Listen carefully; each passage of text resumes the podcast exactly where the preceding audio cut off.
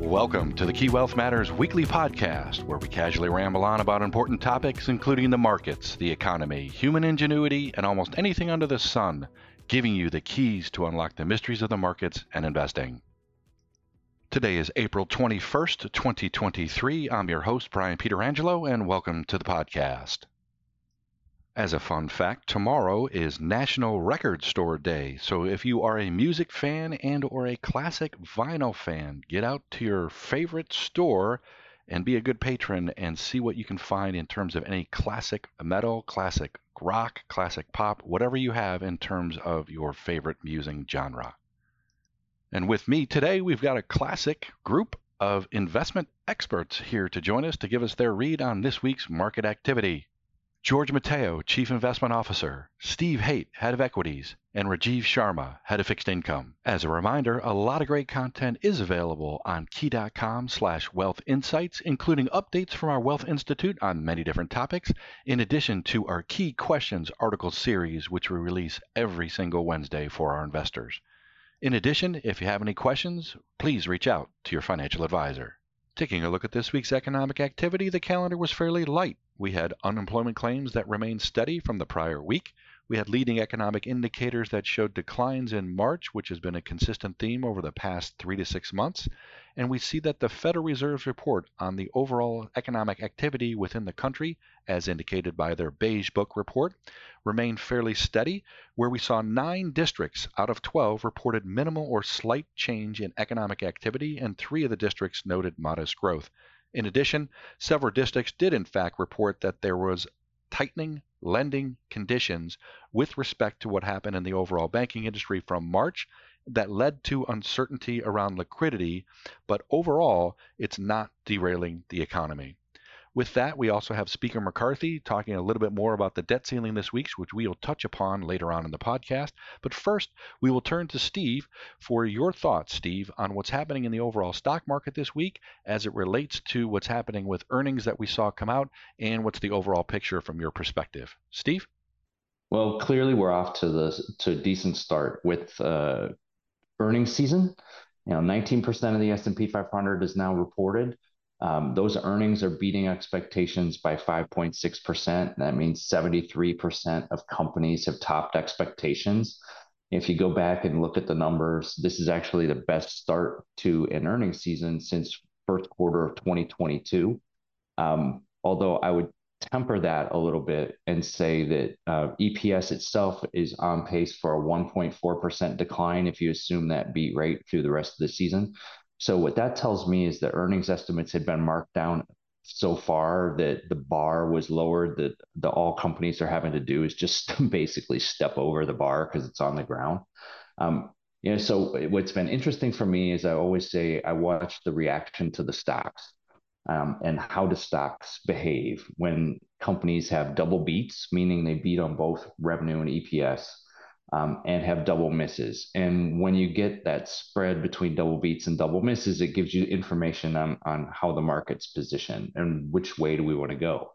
If companies are beating on both right now, they're going up 2.3% on average.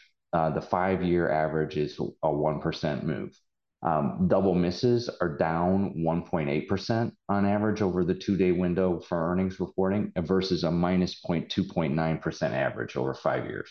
So what that tells you is that people really have a, a positive spin on whatever's coming out of companies this quarter because whether you beat or you miss, you're outperforming relative to average. Um, and fact, the fact is you're outperforming by roughly about 100 basis points either way. So um, I, I, think that we came into to earnings again with a, a scenario where where you really had you were really going to have to do really poorly in order not to have a, a fairly decent reaction from from investors. Uh, we've continued to see volatility collapse this week. Um, again, made a made a new low. Hasn't been this low since January 2022. The market was at 4,800 the last time volatility was at this level. That's 600 points higher than where we're at right now in the S&P. Um, and, and, you know, when you take a look at trend, we continue to make yet another 20-day uh, high here this week. So market continues to look strong. And then I look at my tape this morning and I see uh, home builders uh, breaking out once again to to not only just new highs on an absolute basis, but new multi-year highs on a relative basis. So, you know, it's it's again counter to maybe what the the the narrative is in the press with all the talk about banking this and you know debt ceiling that. But um, at the end of the day, this market really just looks like it wants to go higher. So Steve, help me square that circle a little bit. I mean, you talked about the fact that volatility is so low, and uh, we could talk about the bond market volatility in a second when we get Rajeev's thoughts. But equity market volatility, as you mentioned, is really plummeted. And uh, in the face of it, you've got earnings not doing so great. I mean, I guess, as you said, the bar is on the ground, so it's hard not to step over that bar that's already laying flat on the ground. But you, you've got a lot of other cross currents there. And I think the debt ceiling is starting to again uh, get some attention again You've got other geopolitical considerations. You've got a slowing economy, not a stalling out economy, but a slowing one. How do you how do you kind of reconcile the fact that volatility is so low, valuations are so high, and uncertainty so abundant? Well, it just seems to me that the really, really the market volatility has been transferred over to Rajeev's realm in fixed income because the moves in the fixed income markets, you know, have have I hate to use the word unprecedented, but man, they've been unprecedented here so far this this year. The just the volatility has been um, off the charts. And you know the the economy just continues to confound people. I mean, we got the the S and P preliminary PMIs this morning, and they came in two points better than expected. You know, and so you've got um, for for again for everybody who thinks that the economy's slowing down, you get data points that are pointing the other direction. Um, it just seems like uh, we we continue to have, uh, as you said, these cross currents Equity market investors, though, are continuing to just power the market higher because they don't see anything that is going to get in the way of what they view as the, the Fed likely being done and, and heading toward toward some kind of pivot. Um, and you know that that is what people are focused on. The Fed is going to be not uh, in the game in terms of um, being adversarial toward the market. We've had an adversarial Fed for for running on 18 months now. So it seems like we've got this raging debate right now in the market with respect to the level of things and the rate of change of things, where the level is uh, is somewhat high, but the rate of change looks kind of worrisome. You talked about housing, Steve, and some of the fact that uh, the strength of the equity market has been um, pronounced in some sectors, such as housing. The home builders, I think you just referenced, for example, housing actually is interesting. There's a big story in the in the uh, press the other day that talked about home prices have fallen at the fastest rate. But at the same time, I think they actually rose to fastest rate just 12 months prior. So I think COVID is still really doing a lot of distortion into the overall economic picture because again, numbers look really high a year ago, look now low, look low today rather. But I think that the overall level is still pretty pretty high. I mean, you can say make, make the same argument with respect to the employment situation, right? Jobs are still um, pretty plentiful right now some of the claims data that was out suggests that maybe there's some softening there in the labor market, but there's also some potential distortions there too. I read, for example, that many people that actually are on spring break, teachers who are on spring break, actually can file for unemployment insurance, which actually maybe artificially boosted that that number up for a week or two, and then they drop back down. So I don't know. I think there, there's a lot of confusing kind of cross signals in the, the economy you mentioned you know, at the same time, you've got the manufacturing sector uh, showing maybe some some softening there too, but the services sector is really quite strong. And more recently, China's kind of caught a bit. I mean, I know that's kind of a, a bad word for some people, but but China's actually showing some signs of strength and, and, kind of a revival of their economy, whereas things are slowing here in the U.S. So my playbook is kind of again the economy's slowing, um, but it's still growing. Inflation is cooling, but it's not completely cooled. And I think the Fed is still tightening, um, but maybe pausing. I don't think a pivot is still really at hand. But maybe Rajeev, given all these uncertainties, given some of the volatility that's been more concentrated in the fixed income market, what do you think the Fed is thinking now? What do you think they, they will do next month? What should they do next month? Um, and then we could talk more about even the banking situation because that that also is still kind of lurking beneath the surface a little bit potentially. So, what are your thoughts, Rajeev? Well, you're absolutely right there, George. I mean, uh, we've we've heard a lot of Fed speak this week. We had uh, Governor Waller come out, Cleveland's Mester came out, uh, we had Dallas's Logan come out, uh, we have New York's John Williams come out. All these Fed members are coming out, and uh, some of the key takeaways that I got from their comments, um, they kind of all follow a very similar theme.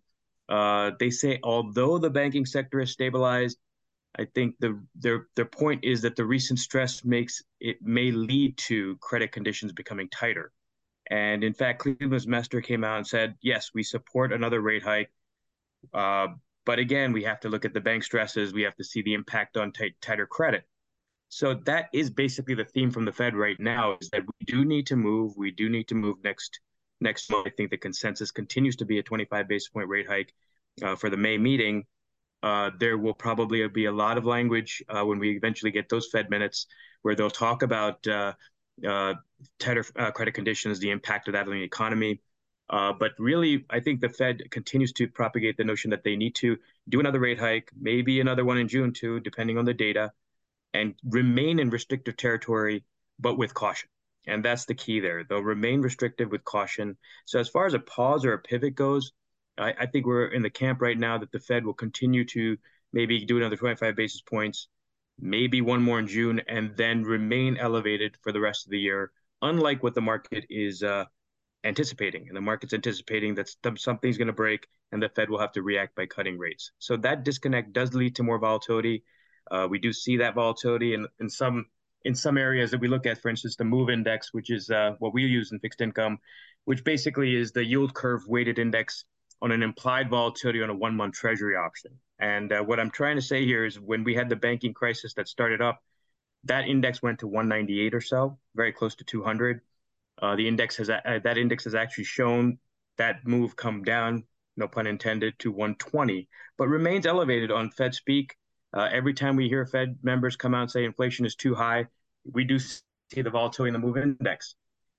But these comments of the Fed and the index that you look at, really the impact we need to look at is the yield curve. And we continue to see elevated uh, levels on the front end of the yield curve, which shows that uh, the yield curve is pretty much thinking that the, the Fed is not done yet. They're going to continue to raise rates until they bring inflation down. And you see that elevation, particularly in the front end, which is the most sensitive to, to uh, monetary policy. So if you look at the three month treasury bill, that remains the place to be. Uh, they have the yields that are a little over 5%. Those are the highest yields that you're finding on the yield curve. And overall, treasury yields have been in this tight range over the last couple of weeks. And if you look at the overall bond market, they're they're saying something different, something along the lines of what Steve was saying as well.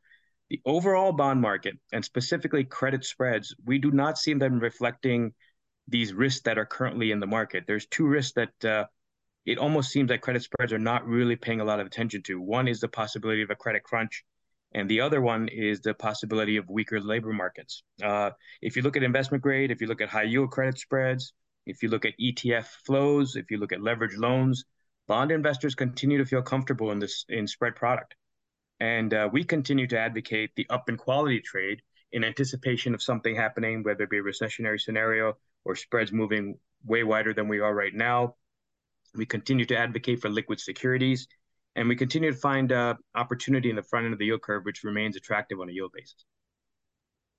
So, one other question to close the podcast for today is we're now hearing more talk, including talk from Speaker of the House McCarthy on the debt ceiling becoming a more a bigger issue as we talk it through the year. So, George, Steve, any thoughts that you have in terms of the debt ceiling and how it might be affecting markets these days? Well, Steve, I think you've got kind of a front row seat in terms of things that you kind of been paying attention to in the market. So maybe you could uh, take that one first, and then I can chime in a little bit if you don't mind. Yeah, you know, it, it really started to jump onto my screen this week because when you take a look at U.S. credit default swaps, um, which are you know kind of esoteric derivative securities which price the risk of a default by the U.S. as a sovereign. Um, we've seen one year forward US credit default swaps blow out to levels that are beyond the levels that we saw both during the, the most recent um, default worry scenario that we had back in 2015 16 um, and the levels seen in the global financial crisis back in, in 2008 2009 um, the, the fact that the market is um, this concerned about this uh, should should give investors pause because it it really is we really are pricing in uh, a higher potential for there to be a um, to, for there to be problems surrounding this um, and and I think it goes directly to you know some of what uh, a lot of people in in the financial markets view is is dysfunction in Washington because they can't they can't even seem to be able to to put proposals on the table. Um, if you don't have proposals on the table, you're not going to be able to have any agreement. And the other thing is too, you know, when you take a look at tax receipts this week, uh, tax receipts have been coming in way below expectations. So they had been thinking that this debt ceiling issue was going to be a September issue. It moved up to a July issue. Don't be surprised if, given receipts over the next three or four days, have people start to talk about this being a June issue. Um, and again, I think that's part of what the market is seeing and why they're pricing credit default swaps as, as aggressively as they are, because now we've lost three months worth of negotiating time and they still don't have any proposals on the table. They, they might not, and I guess uh, I'll probably take the other side of that. I mean, I, I, I, could always be wrong, but I'm hopeful that what we see in the past when these moments happen, that maybe we we we tip over the cliff, but at the very last second before we hit the ground, uh, we get rescued by our, our, our, shirt collar. So maybe not the best metaphor, um, but I would suggest that again, that when we've seen these happen before, th- these are man-made crises, right, or for person-made crises. This is not an economic event by itself. This is a political event. And so when those things do happen, markets don't like the uncertainty you pointed out, Steve, and you're seeing some evidence of that in the markets. But ultimately, the markets seem to reprice higher once they have those issues resolved. Again, it could kind of take it to the 11th plus hour before we have that uh, that moment, Brian. But ultimately, I, I, think cooler heads will prevail at some point.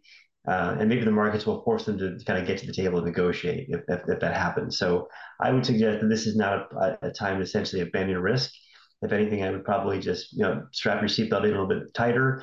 Um, maybe even think about being opportunistic about this. Maybe there's an opportunity that presents itself if something, uh, as Steve mentioned, might happen this time versus last. But still, I think these are short-term events, and we have to kind of treat them as such until uh, until proven otherwise. So with that, I'd say stay calm, and uh, and we'll stay abreast of the situation as always. Well, thanks for the robust conversation today, George, Stephen, Rajeev. We appreciate your insights, and thanks to our listeners for joining us today. Be sure to subscribe to the Key Wealth Matters podcast through your favorite podcast app. And as always, past performance is no guarantee of future results, and we know your financial situation is personal to you. So reach out to your relationship manager, portfolio strategist, or financial advisor for more information, and we'll catch up with you next week to see how the world and the markets have changed and provide those keys to help you achieve your financial success. The Key Wealth Matters podcast is produced by the Key Wealth Institute. The Key Wealth Institute is comprised of financial professionals representing key entities including Key Private Bank, Key Bank Institutional Advisors, Key Private Client, and Key Investment Services. Any opinions, projections, or recommendations contained herein are subject to change without notice and are not intended as individual investment advice. This material is presented for informational purposes only and should not be construed as individual tax or financial advice. Bank and trust products are provided by KeyBank National Association, a member of FDIC and equal housing lender. Key Private Bank and KeyBank Institutional Advisors are part of KeyBank. Investment products, brokerage, and investment advisory services are offered through Key Investment Services LLC or KISS, a member of FINRA, SIPC, and SEC registered investment advisor. Insurance products are offered through KeyCorp Insurance Agency USA Incorporated or KIA. KISS and KIA are affiliated with KeyBank. Investments in insurance products are not FDIC insured, not bank guaranteed, may lose value, not a deposit, not insured by any federal or state government agency. KeyBank and its affiliates do not provide tax or legal advice. Individuals should consult their personal tax advisor before making any tax related investment decision. This content is copyrighted by KeyCorp 2023.